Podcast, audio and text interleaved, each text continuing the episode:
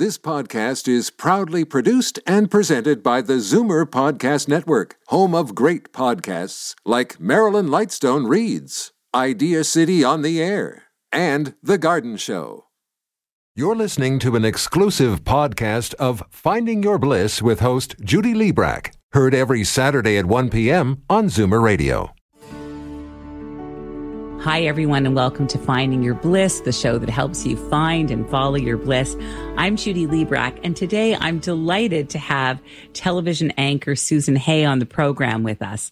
Also, later on in the show, singer songwriter Hallie Burnett is back with her brand new single. But first, let me tell you a little bit more about our celebrity guest today, Susan Hay. Broadcast journalist Susan Hay has been part of the global news family for more than 30 years. Her current position is anchor producer of Making a Difference, the popular evening news segment profiling inspirational people and organizations throughout the GTA who are positively impacting others. Susan began her career at MCTV in Sudbury as a weather anchor and host producer, then moved to the CBC Toronto as a weather anchor and on location entertainment reporter. In May 1989, she joined Global Television, where she anchored daily regional and national forecasts. Susan continues to dedicate her free time to working with many, and I'm going to put an emphasis on the mm-hmm. many charitable organizations. She's the spokesperson for the Leukemia and Lymphoma Society of Canada, the Darling Home for Kids and World Vision Canada. In 2003, she visited Africa with World Vision to help children orphaned by AIDS and more recently traveled to El Salvador for charitable purposes. Her work in Africa resulted in a one hour show that earned her a Telly, an American Industry Award for Excellence in TV and Commercial Broadcasting. On April 25th, 2022, so this year, she was appointed to the Order of Ontario. Congratulations. The province's highest civilian honor given to an Ontarian who has shown the highest level of excellence and achievement in any field and whose impact has left a lasting legacy in the province in our country and also abroad, all over the world. Susan continues to serve her community not only with her compassionate reporting, but also by inspiring and impacting others through her exceptional public service, which has left a lasting legacy. She also recently received an honorary doctorate from Nipissing University in her hometown of North Bay, Ontario, which is the highest degree awarded by a university faculty.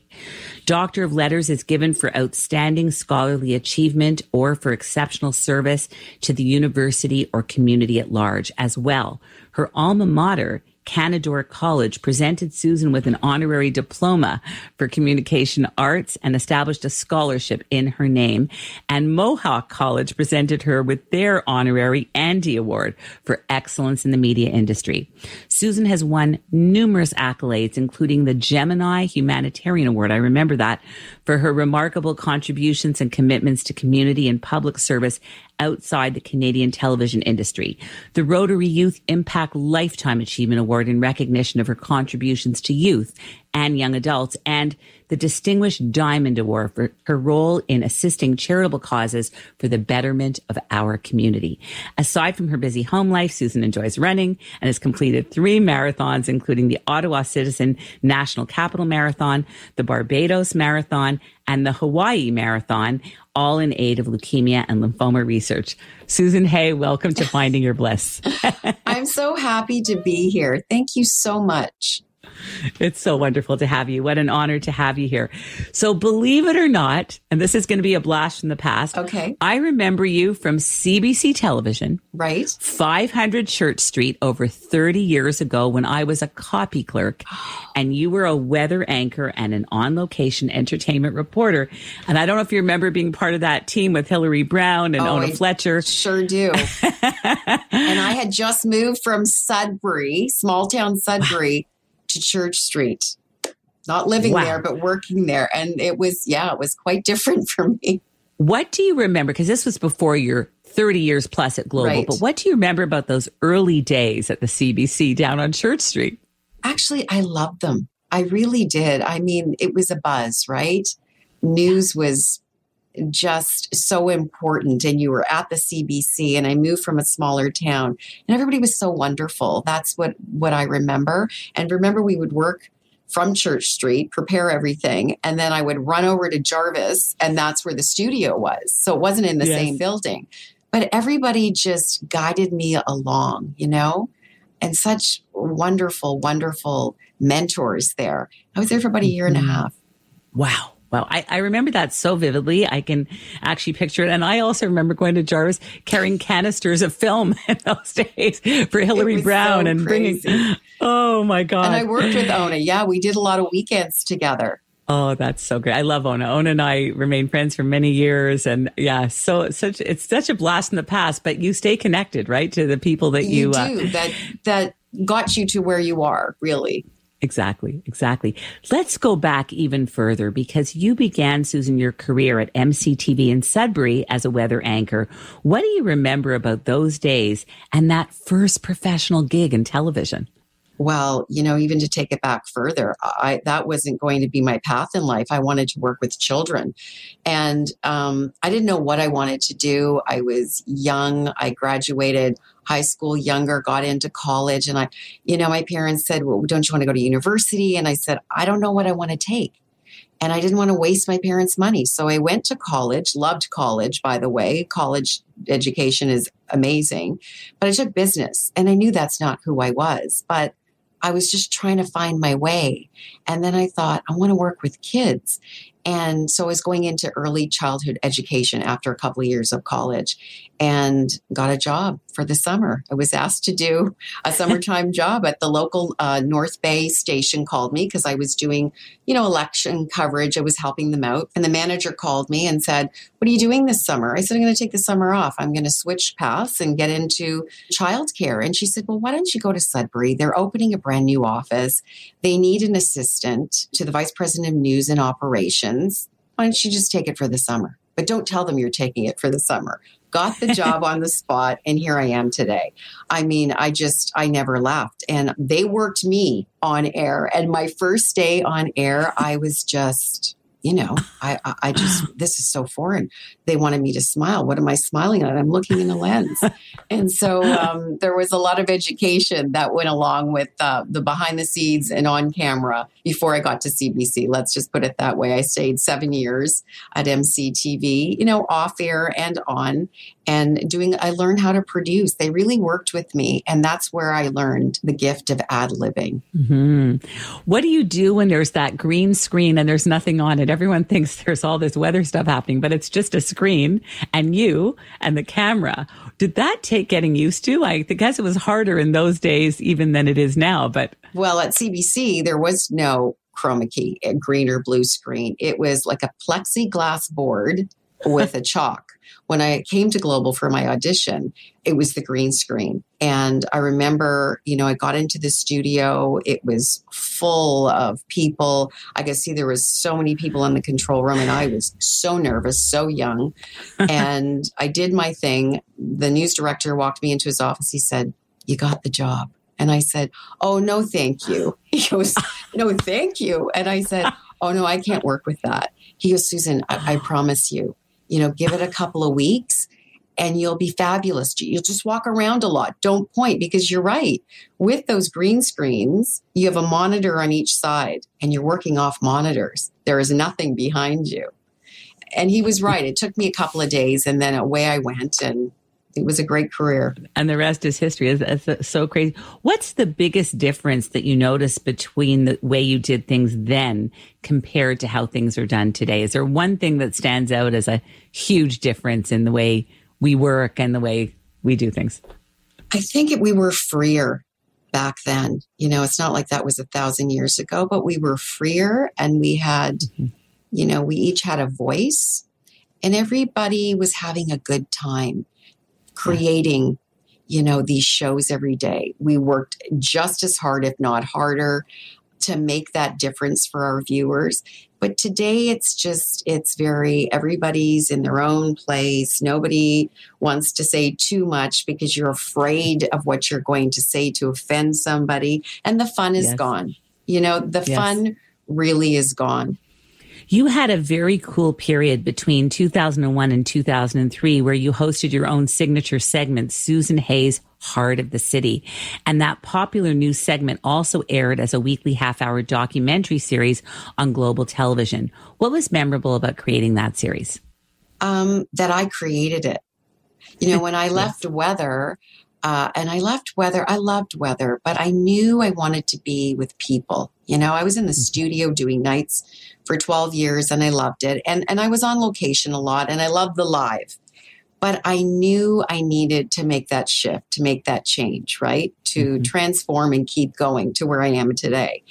And I just took everybody in a studio on a weekend and I said, hey, I'm going to pay everybody. Just come in for me. And they're like, we don't want any money. I go, no, please. I just need to create a pilot. And so I did. And they went for it here at Global when times were freer for that. And we created Heart of the City. And um, I traveled across Canada because there are wonderful people in every corner of this country. And it was a lot of work. They hired a team for me, which is different today. I write and produce everything, which I absolutely love. But that show kickstarted making a difference. And yes. uh, the wonderful people I've been profiling, and the fact that I am now in control of all of it with a very small team. So before, even though it was me and I was doing all the interviews, you know, I still had a producer, an executive producer, and a, and a wonderful team. But I feel today is more meaningful with making a difference. So cool. That's so amazing. You've been at Global for 33 years. 33. That's like 33. That's like in Hollywood would be 100. I don't know. It's, that's a lot of years. And it's a long time to be with one network. Like that says a lot about you. What do you love about working at Global and to what do you attribute your longevity and success at the same network for over three decades? Family. It's very family. It's familiar, but I knew the day I walked into this building. I knew I was going to work here even before I was hired. I just love the people. And we are such a team and we're so there for each other. I mean, did we go through things? Sure. you know, that's called life, yeah. right? Where there are times where you were, hey, I just got, I got to get out of here, you know, and, and, and try and make that leap. And I almost went to the States and I'm glad I didn't but during those times where you kind of found un- unsettled, I found Africa. I traveled to Africa and it turned, you know, so much around for me. And I'm glad I continued to push through with the same company because um, it, it says a lot, you know? When you start hopping around, I think you lose a part of yourself because what are you hopping mm-hmm. around for? Um, you got to be number one. You need more money. I don't know. I think sometimes we want too much or we want somebody to say, oh, you went to the States and now you're back. It's been great. And it's number one, I would say, Judy is family. And I so thought I had that at CBC and I did at that time. But here, I mean, oh. it's going to be hard to leave whenever that is. I've heard that from so many people from Global, this family thing. Like it's, it's a real thing. I, have actually heard that. I also know Global's been the home of the popular CBS soap opera, The Young and the Restless. And I've interviewed some of the cast on that show. And I'm wondering if you've ever met, and I bet you have, and interviewed some of the stars of the Y&R. Did you ever meet them? I've never, no. And, but that's been our lead in, right? For yes, forever. So I've been you know, watching the last 10 minutes for the last 33 years to make sure, you know, we're all ready to, to get into the studio. Jack, the character oh. of Jack. I remember I was in Hawaii in a grocery store of all things, and I turn around and he was behind me. He goes, "Hello, Jack." But no, I never had the opportunity to interview them. Did you ever get hooked on that last ten minutes? well, you before do, you were on right? the air. You, do, you know, you're looking at it and going, "Wow, is that guy still on, or is she still?" That's I, I saw this episode ten years ago. Ten years ago. it's so true. It's still going strong, but it's been a great lead for us. That's so cool. You've interviewed numerous celebrities and high profile people. Is there one or someone that stands out for you, high profile or not high profile, that even you were starstruck by?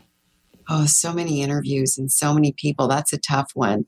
I have to say, I just spent a couple of days ago, I just spent some time with the Clemons, Pinball Clemons, and his wife, Diane. And I walked into their home and I felt at home. I don't know if you ever uh, have met pinball. Um, what you see is certainly what you get. I've never met a kinder or more gentle human being who has done so much Aww. for this community and the world. And his wife is equally the same. And I just feel ah. so fortunate that I'm able to interview these people. I don't know, there's just, there's people that wouldn't mean much to the average listener or viewer, but they certainly have touched my heart, whether they're a small child or the oldest woman in Canada who passed away, you know, a year and a half ago. She was 114. they just they resonate and they stay with me. And then all the children in Africa that I was so lucky enough to spend so much time and hopefully have impacted their lives on a small scale. That's so incredible. Were you always enthralled with broadcasting as a little girl? Or I know it sounds like it kind of fell into it, but did you sort of notice it as a little kid and think, wow, that's really cool? And then file it away? As a little girl, I was very creative. I was always with the tape recorder. And I would go around and I would tape record my family, but they didn't know. And I would try to get them going, you know, try and get my sisters to fight. And then I would play it back at dinner one night but I would always do like commercials or jingles. Like I was always, I always saw myself on a stage, but didn't know what that meant, if that makes sense, because wow. I certainly was not looking towards journalism. It was children. And I'm fortunate that I'm able to do both because my platform has given me a voice to speak on behalf of all the children charities that I have represented through the years. That's so cool. Did you do theater as a young kid? Like, did you do plays no, or musicals? Shy, or? Too shy. Too way too shy. Wow. Still a wow. part of me is shy, Judy. I think people think you're on air. You're very out there. Um, I'm out there when I'm comfortable, uh, when I know what I'm doing, when I'm prepared, like you are. So prepared for your interview, so am I. I'm very comfortable. I'm in charge. But to say I'm gonna, you're gonna meet me at a party, and to find you in a big crowd and I walk in and people turn around to look, I go, okay, I'm going to go to the washroom and call Judy and tell her to meet me in the washroom. You know, I I always say, yeah. you know, I'm a Leo and people go, oh, Leos are, are so charismatic and they're so out there. But I always say, if you parachuted me into the party and I was with a crowd that I was comfortable with, I become the life of the party. I'm, yes. I'm fun and I like to make people laugh. But to take center stage, no. It's not funny, eh? That's so funny. That's very, very cool. You seem also to me, Susan, like a very happy person. Did you have a happy childhood? Very happy childhood. Very. Yeah, I can see that. Amazing parents and, and sisters and um, came from a smaller town, North Bay, that I loved and adore, and all the people in it. You know, even when I had success, when I would come home, it would be, you know, Susan's home. We're so proud of you. Have a great oh. holiday. And so all of that I have brought here. And sometimes people will say to me, "You seem you seem so normal to be on TV, whatever that means." But that's yes. who I am. I'm very wear my heart on my sleeve, and I'm just very down to earth. You're right. Yeah. I am happy. great. You know, you have your days. It's so great. Can you tell us a little more about this wonderful series of yours making a difference on global, particularly during COVID when you focused on pandemic heroes like Nurse Lori? I love that story, Aww. who's also a singer. Yes. I love that video so much. That was a beautiful report, by the way. What do you love about doing this segment, Making a Difference? It's people like that, right? It's just sitting mm-hmm. down with somebody who feeds your soul.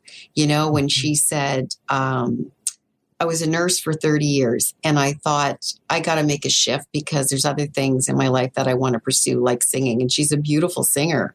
And then COVID hits and she's watching the news like all of us.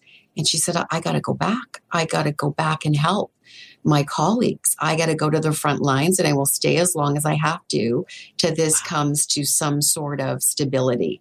And just to interview her, and she said, nurses have never been stronger than through the pandemic. And so it's people like that. And if I can, if it touches me, then I know it's going to touch our viewing audience. And um, I hear all the time. You know, my bosses don't have to tell me the segment's doing well or do you think we should make changes? I can gauge by how many emails come to me, how many people stop me on the street. You know, for the longest time, Judy, people loved me doing weather. They loved it. And I think they were shocked when I left it. They didn't want to believe that I was gone. They'd say, See you tonight at 11. I go, I'm not there. I'm not doing that anymore. And they look at me like, Yes, you are. And so I said, Yes, I am. See you tonight at 11. It took a while for them to catch on to making a difference in this new spot. Even though I came on, you know, either before weather or after weather, they still would say, are you still at Global? I go every day, every night. And um, it took a while. And now it's all about for many years. You know, I love your stories. We need your stories. You know, we feel like you're the best part of the newscast because there's so much devastation. Our world is yes. in such trouble that these stories yes. are making people feel like, okay, I think we're okay. There are great people out there. And yes. during the pandemic, we never stopped. I mean, March 20th to I remember to December 20th, I probably did mm. 135 features and produced and um, wow. wrote a half hour brand new Christmas special. So wow. worked harder than ever during a pandemic and have mm-hmm. never felt so rewarding in what I was doing. Yeah people needed it. People needed it. And there you were. And you're the perfect person to be doing it. You're like this sunny blonde, as you say, good news. And it's, it just makes people feel good in a sea of so much, you know, other stuff. Everyone recognizes this. You really have been given so many awards in your young life. You, you're very awarded. What was it like when you were given the honorary doctorate degree from Nipissing oh. University in your hometown of North Bay? Like, what was it like receiving that award? That must have been so awesome. So awesome. So emotional. And I, so this past February, um, I was told, and then the Christmas before, I was told I was getting the Order of Ontario. So I was getting two major awards this year one in April and one in June. And I just cried both times. Yeah. But when that came through that email from the president of Nipissing University to say, We're giving you an honorary degree, I, like you have to read it a couple of times. and I was just so tearful and excited, as were my colleagues and my bosses here. And but that getting that award, you're right, Judy, in my hometown was the best thing I think I've ever received. And I've received so many amazing things. And I hope that comes out in the in the best way because I just think it was going back home mm-hmm. and getting that. Of course. Of course. That's so lovely. Congratulations Thank on you. that. For someone who's listening to this broadcast, whether they're in their 20s or in midlife or in their 80s or 90s, and they've always wanted to report on the weather or report on the news in some way, maybe even in a podcast, which is where you started, what advice would you have for them about how to go about doing what you love and doing this kind of work? And that's what what it is doing what you love. Follow your dreams. If that's what you really want to do find some way to get connected to somebody. You know people reach out to me all the time to say i need some advice. Um, how did you get to where you are and maybe they don't want to be on air but maybe they want to know how to you know to work with a, a charity that's going to fill them up or another type of position just reach out to somebody who's already doing it i think if you start the ball rolling if you put it out there judy and i think you're a believer in that um, yes. good things will come you start Absolutely. the universe to look at exactly what you want to come to you right thoughts are things Absolutely. What was it like? And I know we've just talked about the Order of Ontario, the province's highest civilian honor given to an Ontarian who's shown the highest level of excellence and achievement in any field. Everyone stay with us. We're going to go on a short commercial break, more with the wonderful global television news anchor and reporter Susan Hay when we come back. Back in a moment. Finding Your Bliss is brought to you by Create, Canada's leading fertility center for over 25 years. Create is here for anyone struggling with infertility or in need of assisted reproductive technology to have children. Create is about cutting edge science from highly skilled doctors. In unprecedented times like these, Create is about ensuring the safety of all patients and staff. Create has made important changes to protect you by ensuring social distancing, wearing masks, as well as screening before entering. So, what about the bundle of joy that you've been hoping would come into your family?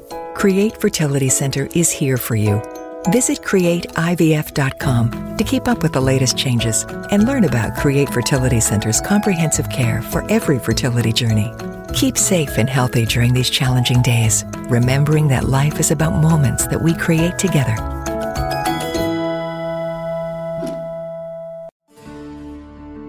We are back, and this is Finding Your Bliss on Zoomer Radio, AM 740, FM 96.7.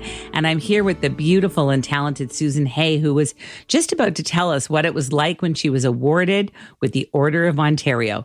Susan, can you take us back to that day? That day, that ceremony, look, that's that's heady stuff. That was This is not a joke. and when you see everybody else around you and and why they're getting these awards you go you know you're looking around you're pinching yourself. Totally surreal. Yes. totally surreal. And um just you know when you get up on the stage and they start they don't tell you what they're going to say about you. You know they ask for your bio you give them many things you know uh, and many letters of supports to go along with this. And when you start reading what people have said about you and then how they profile you and you're standing on stage and you get this beautiful medal you know i have got my pin on today that i try to remember to wear every day but there's many things that come with it.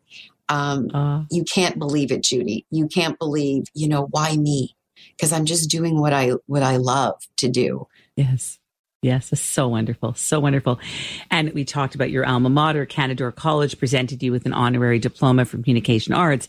Mohawk presented you with their honorary Andy Award, on and on. But I remember, so you've won numerous accolades, Right. including the Gemini Humanitarian Award for your remarkable contributions and commitments to community and public service outside of the Canadian television industry. And I'm just wondering about that Gemini award. I know that was 2009. Am I right? Yes you are And you know who won an award that year also for best uh, host was um, George Stroumboulopoulos, you are right right? yes And what do you remember about that night? Because I don't know, to me, the Geminis, there's just something It's very glam right? about that. It's, It's- it's the bomb. Yeah. and the funny story about that so i get a call to say and i remember going i was getting into a cab to meet a cameraman i was going on a shoot and i was rushing what else is new and i, I get this phone call and i say hello and she starts going on about the gemini awards and she said you sound busy do you have a moment i said not really can i call you back and she says okay and then i said no it's okay i'm in the cab and so she starts going on and she's the preamble. And I said, Is this regarding a story? Do you want me to do a story on the Geminis? Because that's not really something that I would do. And she goes, No, Susan, you won. And I I remember calling our PR department and I said, Somebody just, I don't know if I won or if I've been nominated. They go, Susan, you won. You do this all the time. and so that night was just because you're being honored in front of all media, right? It's the highest achievement, I guess, in our industry. And Mhm. um, it was just, you know, once again, to have somebody go up there and, and describe your career and why you're getting what you're getting. And the neat thing about the humanitarian award was outside of what I do every day. Because I think a lot of people, Judy, may feel that I do all this charitable work because I'm on air and that's what we do. You know, we're getting paid for that. And that is so far from the truth um, know. for me, anyway. You know, it was always part of my life, charity. I just loved helping people, making a difference. And there was never a penny that went along with that. It was all from the heart. And so to be recognized in that way was just, that's a very special award, too. So cool. So, do you remember what you wore? Yes, I do. And I remember my you hair was very big and it was growing that day with the hairdresser. And I'm like, oh, we got to tone this down and it's too late. Uh, there were a lot of curls. Did you wear a gown? Well, no, it wasn't a gown, but it was a beautiful, it was a halter, velvet and satin. So the top was, you know, velvet blue and um, the Mm. satin bottom to the knee. It was, yeah, it was pretty dressy. Wow. And then you go in that room, the press room. Like it's it's really It's really, it's yeah. so fun. And I can't believe that was 2009. But yes, and that award is means so much to me. I've got that in my home along with um, the Telly Award from Africa. Those two awards speak to me Oh. because they say a lot. Yeah, of course. Of course they do. You love running. You've actually completed, as mentioned off the top, three marathons, including the Ottawa Citizen National Capital Marathon, the Barbados Marathon, and the Hawaii Marathon. That must be gorgeous scenery. And all in aid of leukemia and mm-hmm. lymphoma research. What do you love about competing in marathons and what's involved in the preparation? Oh, Judy, I don't Ooh. know how I did it. I haven't done a marathon. I've done several halves, you know. I mean, when you prepare yourself for that, you're doing you're doing a lot of marathons along the way or almost because you don't go to the you know the 26.2 uh, miles or 42.2 kilometers. So you'll go to about 18 miles and i always do it in miles only because you know it was like that for um, barbados and and hawaii. There's just you've got to be so i'm dedicated with everything. My problem is if i say yes then i will never disappoint anyone and say I can't do it. And the mm-hmm. first time I was asked to do a marathon for leukemia research, I wasn't even connected to that charity at that time. Mm-hmm. There was a wonderful anchor that worked here, Peter Kent, and he was uh, someone in his family had passed from that disease. And he asked if I would run with him. And at first I thought a marathon, like no. And then I said, let me, you know, give me some time to think about it. And then I thought, you know what? I'm going to do it because it's going to get me in shape. And I've only been running like 40 minutes. Let's see what I can do. So I said yes to him. And long story short, we got a trainer uh, that trained with us who was sort of a volunteer too with leukemia research. And Peter hurt himself on a trial run the trainer said, let's go to uh, Hamilton. We're going to do race around the bay. It's um, 18 miles. So it's not quite, it's more than a half. It's less than a full. It will be a perfect race. And this was six weeks into my training. And I did it. He didn't expect me to finish it. And I finished it. And at the end, he said, Oh, you know what? We lost Peter. He hurt his I don't know, he sprained his foot, he did something. So Peter never came to Ottawa with me. Um, he got me started and then he couldn't be there for me, but he came just to cheer me on. And the prep was crazy. For Ottawa, I trained for four months. You should give yourself a year to really train well for a marathon. Like we're talking full, right? It's not a 10K, it's yes. not a half, it's a full. And, uh, but I did it. And then I, I always, you know, my trainer became my good friend and said to me, If you ever gave me a year with you, you could mm. be an mm. elite runner. I said, a year? I don't have time for a year. um, but it was every Sunday, big long runs. And then you try to do whatever through the week. And, and race day is, it's like writing your, an exam that you're just, you know, you studied for, but you don't know how you're going to do. I was always so cranky race day, if you can believe it in the morning, because you're up early and, you know, you got to eat. And then everybody's going to have a banana at this point, And it's like, just get me started. but running for my first marathon marathon was special because I ran for two little girls.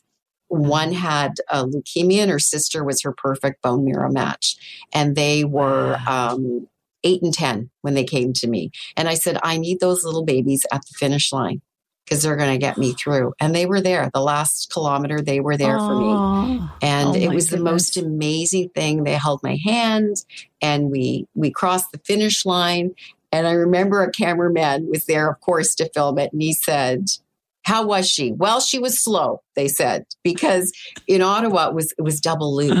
And so they were there for the first loop and they thought, okay, where is she now? Like it's too long for so they went to the mall, got their faces painted, and then met me at the finish line. But to run for somebody that you know you're making a difference, uh, raising money for research, that carried me all the way. Wow. Wow. That gives you the motivation, right? Like you, are already doing the it. Motivation because you need it, Judy. So cool. I mean, you're solving the world's problems. You know, you go through highs and lows. Yes, it took me four absolutely. hours to run, four and a half hours to run. You're and you're running. You're not. You know, you're not stopping to walk a little bit, and um, oh. yeah, you're solving the world's problems. But it's a lot. I don't run like that anymore. Um, but I loved it. You know, if somebody gave me the challenge, I'd probably do another one. But I don't know. It's so, so much dedication. And my life is. is so full. I don't know where I'd fit that in. I just have such great respect for you because I once did one a relay with Dini Petty when I was a consumer reporter on that show, and there were five or six of us. I only had to do six miles, but I remember about twenty blocks before the end, I said, "Oh, is this Broadview and Danforth?" And they said, "Oh no, ma'am, it's another 20, 25 blocks." No, you can't hear that. You can't hear that, right? No, no, that's when you, that's already. the angry part. You you start to get angry. I'll never do this again. What the oh, heck am oh, I God. doing this for? Um, but it's oh. all relative because if you know yeah. you're going to run, I think 10K is the perfect run for anybody. Yeah. But some people say, I did a marathon on the weekend. I go, really? And it's a 10K. no, a marathon is just that a marathon. And Oprah marathon. Winfrey, she once said, she said, a marathon is like a metaphor for life. A marathon yes. is a metaphor for life. If you can do that, you can do anything. And I believe it because it's you have to have the miles on your legs, but it's your brain that carries you like anything 100%. 100%. So true. That's so true. I, that's really good on you because I found the six miles almost in me. Okay, Judy, impressed. you and I, let's do it. let's do it. We're going to find our bliss. what is a typical day these days in the life of Susan Hay? And I'm sure there's no typical day, but just a typical day at the station, oh. what time you rise, and the whole deal. You know, I rise at seven and then I sit and have coffee with my husband and our puppies every day. I have to have that time with him. And then I just do typical things in the house, but I start getting on that email at seven too and getting things ready. So if it's a day one of my stories is going to air, I send a synopsis to the assignment desk to our producers to say this is what I'm doing tonight. And um, then it's a writing and editing day. And that writing process is what I love the most, but it takes a lot of work, uh, as you know, to sit and write. And so that's a couple yes. of hours, editing's a couple of hours, and then, you know, you take it to air. And so in that four and a half minutes that I'm on air, it took 10 hours to get me to that point because it's finding yes. the stories, it's making, um, you know, plans to set up the story. And then you're shooting for three hours. You know, during the pandemic, things were different. I, I say easier, but at the same time, we were exhausted because uh, I did a lot of lives in the field. And that's like singing to me. You know, you just, you just do it. It's easy for me.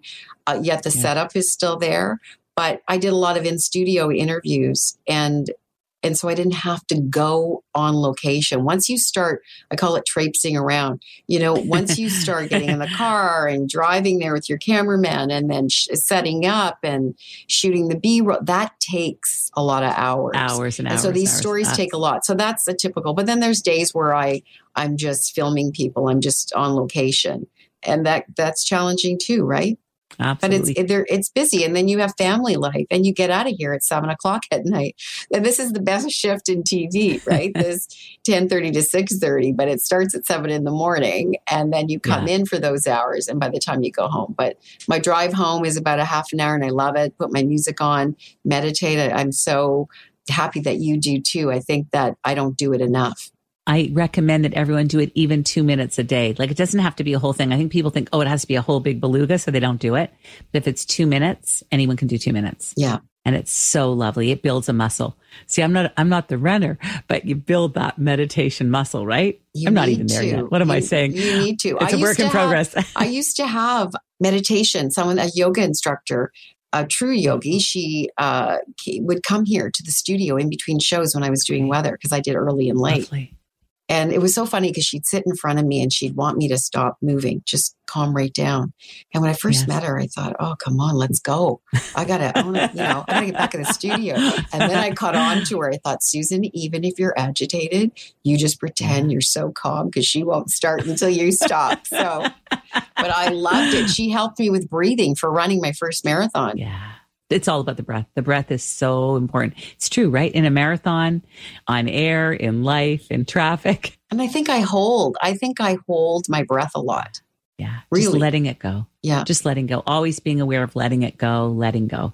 Just even, you know, breathe in, let go and let be. Even that mantra, let go and let be is lovely. Let be, right? Yeah.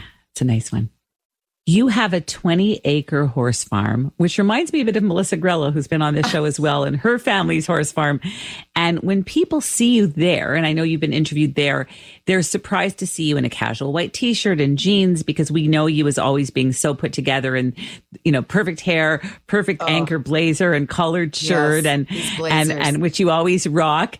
And yet you describe that you love being out in nature north of the city in your life yes. that you share with your partner, Randy Marshall. Can you tell us a little bit about your significant other and what life is like in your northern abode in Newmarket? Well, he is a vet. And so that's where the 20 acre farm came in. But we actually sold that a couple of years ago because it was a lot. And he took care of mm-hmm. those 20 acres. That was his therapy. He loved it. And so I remember a girlfriend came over once and, you know, she met Randy for the first time. And then we were saying goodbye hours later and she says oh you have help? That man seems really nice. I go what man? And she said the man out there with the horses. I said no that's randy. He just changed. And so um, he loved that. But we we're still up uh, in the newmarket area but only on three acres now.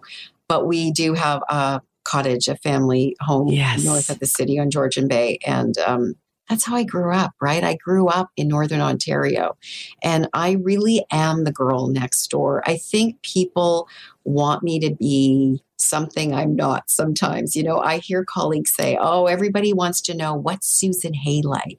You know, this princess, is she a princess? And I'm so, no. we couldn't be farther from the truth. Yeah. I love my jeans. I love my workout pants. I love my white shirt.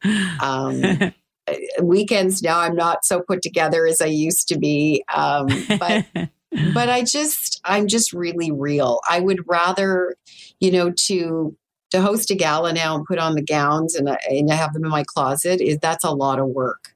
It's a lot yeah, of work. Yeah. And I just want to be I mean because my whole life really came out of college at 18, 18, 19 and I had done a couple of years.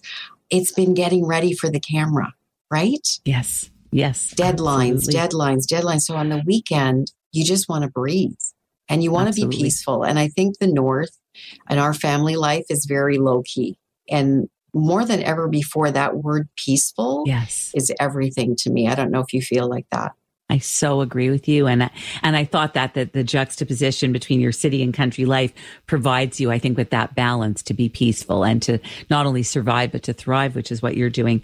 And there's so many more things. You're going to have to come back on the show because I want to talk to you about so many things that you do. Um, as well, you were involved in a project with another one of my favorite organizations, Habitat for Humanity, mm-hmm. that gave a family of 14 with five children, each of whom had disabilities, a home big enough to house them all I can't even imagine how gratifying that must have been. Can you elaborate, you know, just briefly on what that project has meant to you? That was a few years ago. And not only was that house built by Habitat, and you know, there was sweat equity, the family got involved too, but these were amazing parents and they were a family like the 14 were from mom and dad that was all together wow. and um, i think the last two children that were born had um, challenges, but they were su- such a beautiful mm. family, you know, mm-hmm. that mm. what love is all about. And we, mm-hmm. I remember after did the interviews and we walked through the house and I said, if you wanted one thing, like if you could have mm-hmm. one thing in this home, what would it be? She said, I've never had a table where all of us could sit around the table together. And I found someone that donated the most gorgeous handmade table to them and then some. We got all the cutlery and we decorated the tree. Oh. We brought the tree. I mean, we just set the whole family up for for Christmas, and it was it was amazing. I've done many many interviews and and work volunteered and features with Habitat for Humanity, and that's a charity that speaks to me as much as you know Africa speaks to me because it's different families on different wow. sides of the world. Wow. Your time in Africa culminated in a one hour documentary that aired in the US and Canada. And as discussed before, won you a Telly Award for Excellence in Broadcasting. What was it like to make that documentary and win that award? That was the most amazing thing. I remember every part of that trip. And I I did about four with them, spent um, from 2003 to 2006 traveling. So I was over in Africa about four times, different parts. The first time I went over, we had a very tiny crew, um, a producer that goes over ahead of you to grab the stories, and then just mm-hmm. an audio and a, a, shooter who directs. I mean, it's a very small team. And mm-hmm the four of us were very close, met them. You know, I'm coming from Toronto, one's from California, the rest are from Vancouver, but they had been doing wonderful, amazing work with World Vision for years and years. And mm-hmm. um, they parachuted me in, and I said, You know, I'm not a girl who's scripted. Just take mm-hmm. me and, and let me talk to you. And they said, Okay. And so the first day they took me to a school where I sponsored my little girl. You know, our, our eyes locked, and I said, This is a little girl I want to sponsor. And I said, Can I do something here? I mean, this is the school that sponsorship built.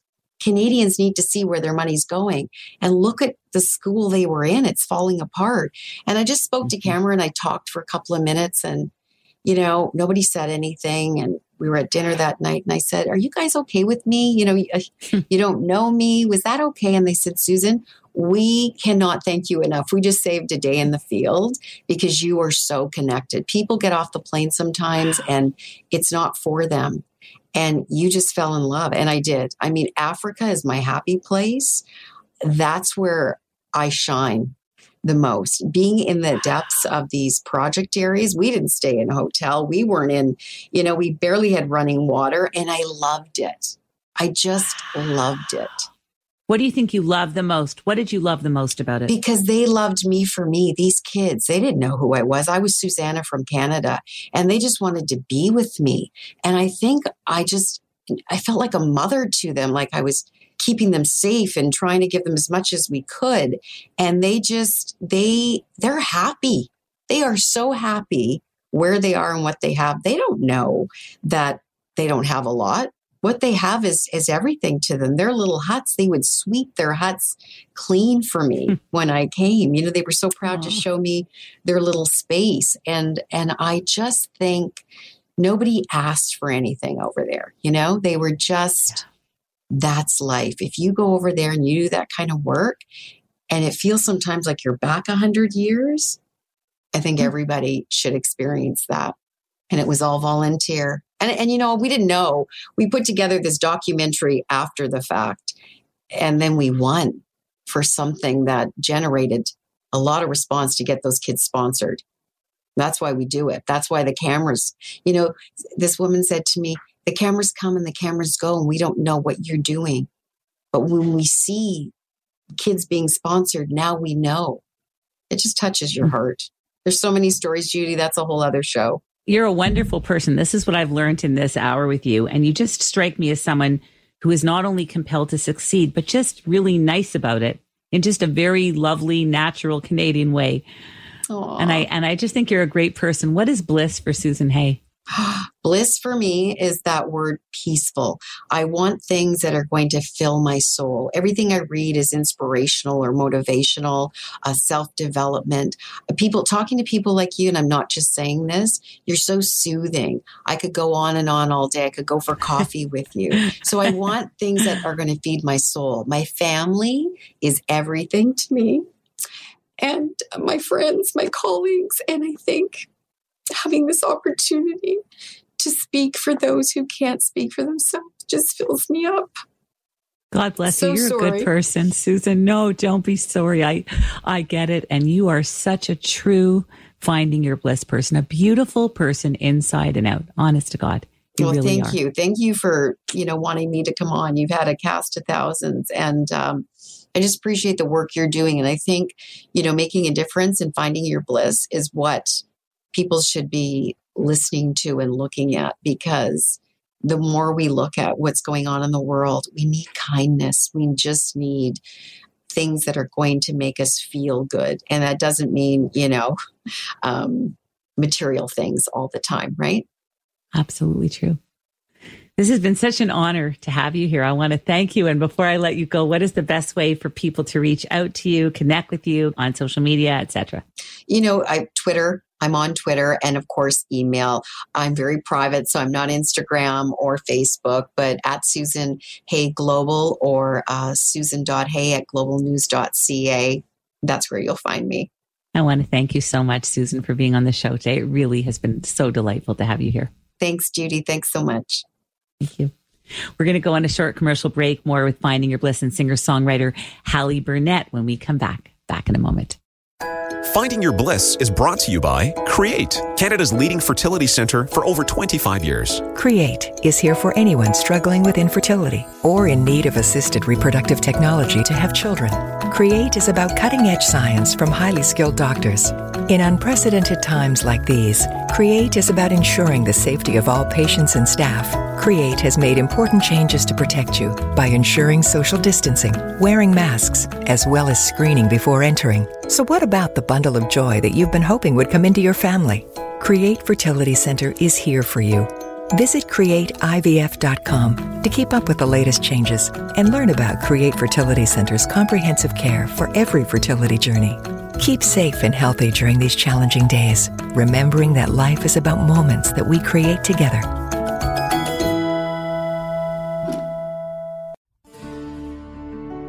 Hi, we are back, and this is Finding Your Bliss on Zoomer Radio, AM 740, FM 96.7. And our featured artist this week, back on again with her brand new single, is Hallie Burnett. Hallie Burnett is a singer songwriter based in New York that currently goes to NYU. Ever since the age of 11, she has prolifically written music and has had a deep passion for sharing her story. Now, at the age of 18, Hallie is focusing on releasing her first album, which she kicked off with the release of her first single, Through. You can follow Hallie on all social media handles. Her Instagram is at Hallie Burnett. I'm going to spell that for you. It's H A L L E B U R N E T T underscore underscore. And she's also on TikTok, and that's at Hallie Burnett Music. She's so excited to be sharing her new single with you today through. So without further ado, here is Hallie Burnett singing her latest single.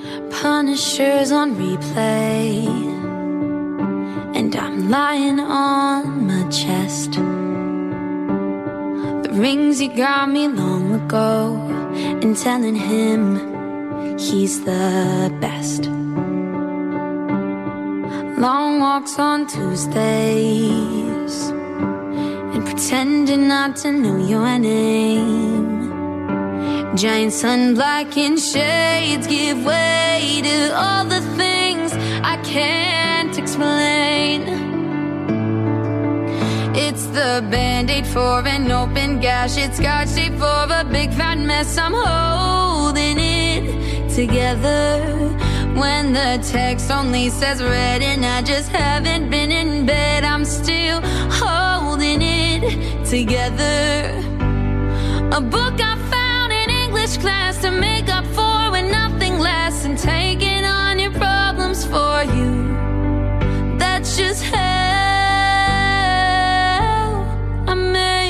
through.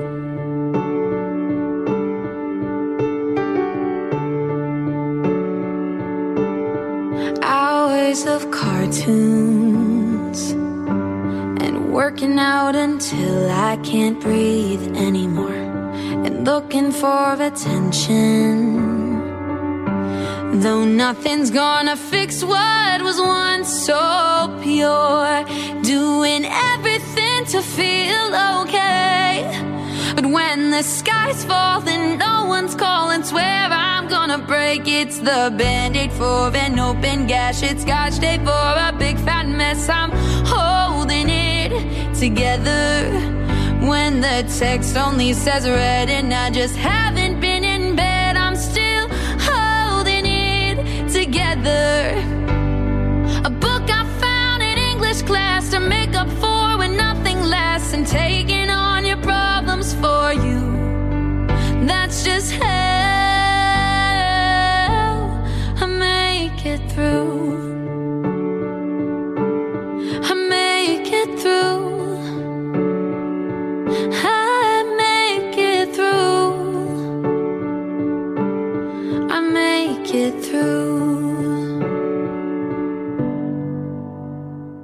Oh my God, Hallie, That was so beautiful. The song is called Through and it's available everywhere on Spotify. And check out her Instagram at Hallie Burnett underscore underscore. Wow, that was just gorgeous. Each week we spotlight a singer, songwriter, or a musician on the show. If you're a singer, please reach out to us. And if you're an author, artist, yoga, meditation, or mindfulness expert, or really anyone who has found and is following their bliss, we would love to hear from you. Also, what did you love about today's show?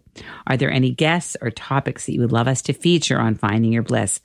Write to us at fyb at findingyourbliss.com. I'm also a life coach. If I can help you in any way before the holidays, let me know.